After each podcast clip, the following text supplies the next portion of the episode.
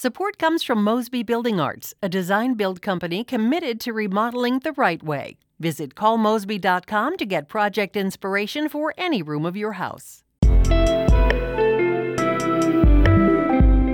From the St. Louis Public Radio Newsroom, this is The Gateway. It's Wednesday, July 31st. I'm Wayne Pratt. Ahead, gene editing.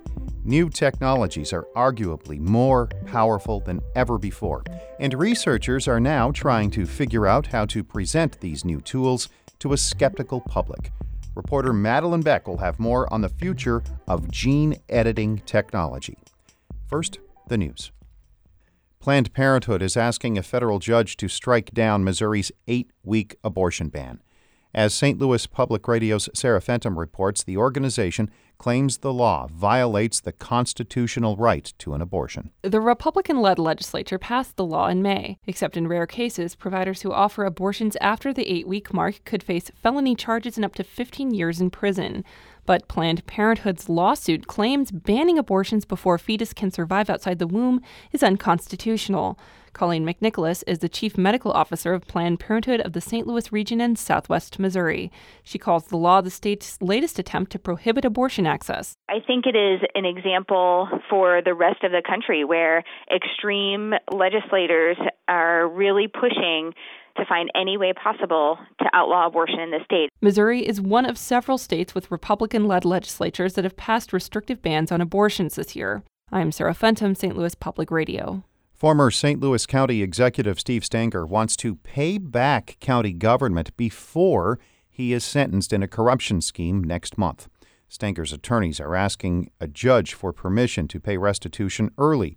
The Post Dispatch reports the amount would be $130,000 that is the size of a marketing contract a Stenger campaign donor received in exchange for his contributions. Stenger pleaded guilty in May to three federal charges. His sentencing is set for August 9th. Illinois Governor J.B. Pritzker is touting a major gambling expansion law as an economic development tool for the state. He says people who have taken their money to other areas for gaming will now have the option to keep it in Illinois. St. Louis Public Radio's Eric Schmid reports Pritzker discussed the measure's potential impact during a visit yesterday to Fairmount Park in the Metro East. The Illinois gaming expansion passed and signed earlier this year is massive. It authorizes six new casinos for the state, sports betting, and most importantly for Fairmount Track, casino gambling at racetracks. Pritzker says the bill helps a struggling racing industry regain traction in the state. And especially in the horse racing world, as racing days have gone away, uh, it means that jobs in the horse racing industry have gone away. And so this bill really brings back that industry to Illinois. The bill helps the track more than double the number of racing days a year. Pritzker says more racing days means more jobs, more money for the region, and more of this. Come on,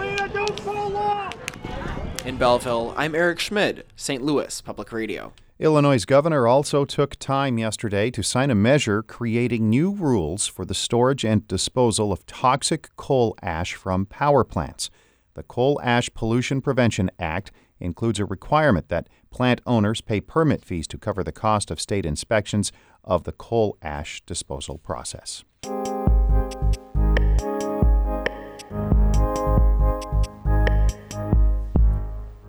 Science fiction writers have long warned us about the dangers of modifying organisms. Think Jurassic Park.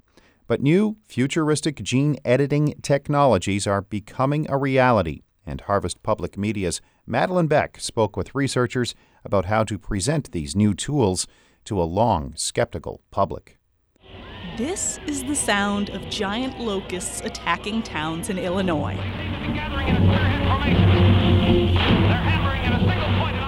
It's from a 1957 movie called Beginning of the End. Basically, a scientist used radiation to make giant fruits and veggies. Pesky grasshoppers got in, ate some radioactive stuff. But their cell division accelerated immediately. That is, they started to grow abnormally fast.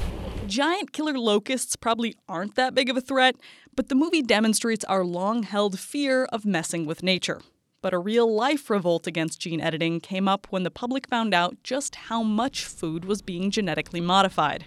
If you put something out where the public isn't comfortable with it, it's not doesn't matter what the science says. Once their mind is made up, they're not comfortable with it. It can be very hard to reverse it. Stephen Moose researches and teaches crop genetics at the University of Illinois. He says that the fear of GMOs might have been avoided if the public had been let into decision making processes from the beginning. And he says we should do that with new gene editing technology, like with CRISPR, something that makes it easier to edit genes, or with this kind of crazy thing called gene drive. So, gene drive is a case where you alter the outcome of inheritance. There are rules, and you can, if you understand how that process works, you can make it violate the rules. So, let's say we edit a mosquito gene so it's born with a trait that's bad for it, even kills it. Usually, baby skeeters born without that trait would survive and take over. Evolution. But what if we make it so 100% of offspring get that killer trait? That's gene drive. Eventually, it basically creates a dead end, you know, a genetic dead end. The population collapses. And while it may be decades off from regulatory approval, researchers are making baby steps, like with water hemp and Palmer amaranth, some of the nastiest weeds Midwest farmers battle. The University of Illinois' Patrick Tranel studies the plants and is looking into using gene drives on them. But let's be clear he's nowhere near a finished product. They're just now trying to find the genes that they'd eventually need to edit. So, yeah, I mean, we're a long ways away at this point. And any approved gene drive will likely require some sort of failsafe or kill switch to make sure it doesn't wipe out a species. So it's not our goal to eradicate water hemp from the face of the earth. Nobody wants to do that, even though it's a weed. I'm sure it has some benefits to some organism somewhere. But Tranel says this research is important because it could help overcome herbicide resistance, reduce the need for herbicides like Roundup and dicamba, and help us produce more food for a growing world. Along a similar vein, Omar Akbari at the University of California, San Diego is researching how to use gene drives to potentially deal with an invasive fly. And it certainly sounds like the star of a sci fi thriller Drosophila suzuki. It infests fruits and berries in a pretty intense way. Females have a serrated ovipositor.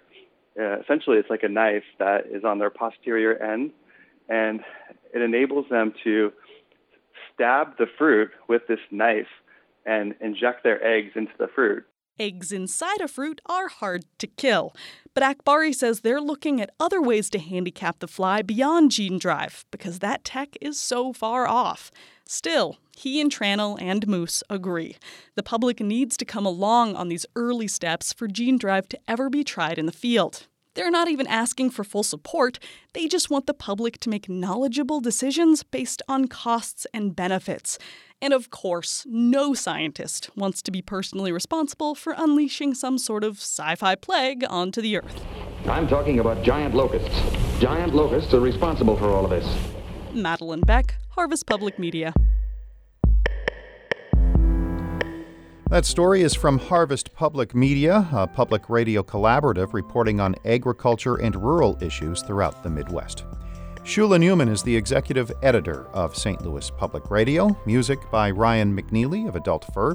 If you like this podcast, tell a friend to subscribe wherever they get their podcasts. I'm Wayne Pratt, and from the St. Louis Public Radio Newsroom, this has been The Gateway.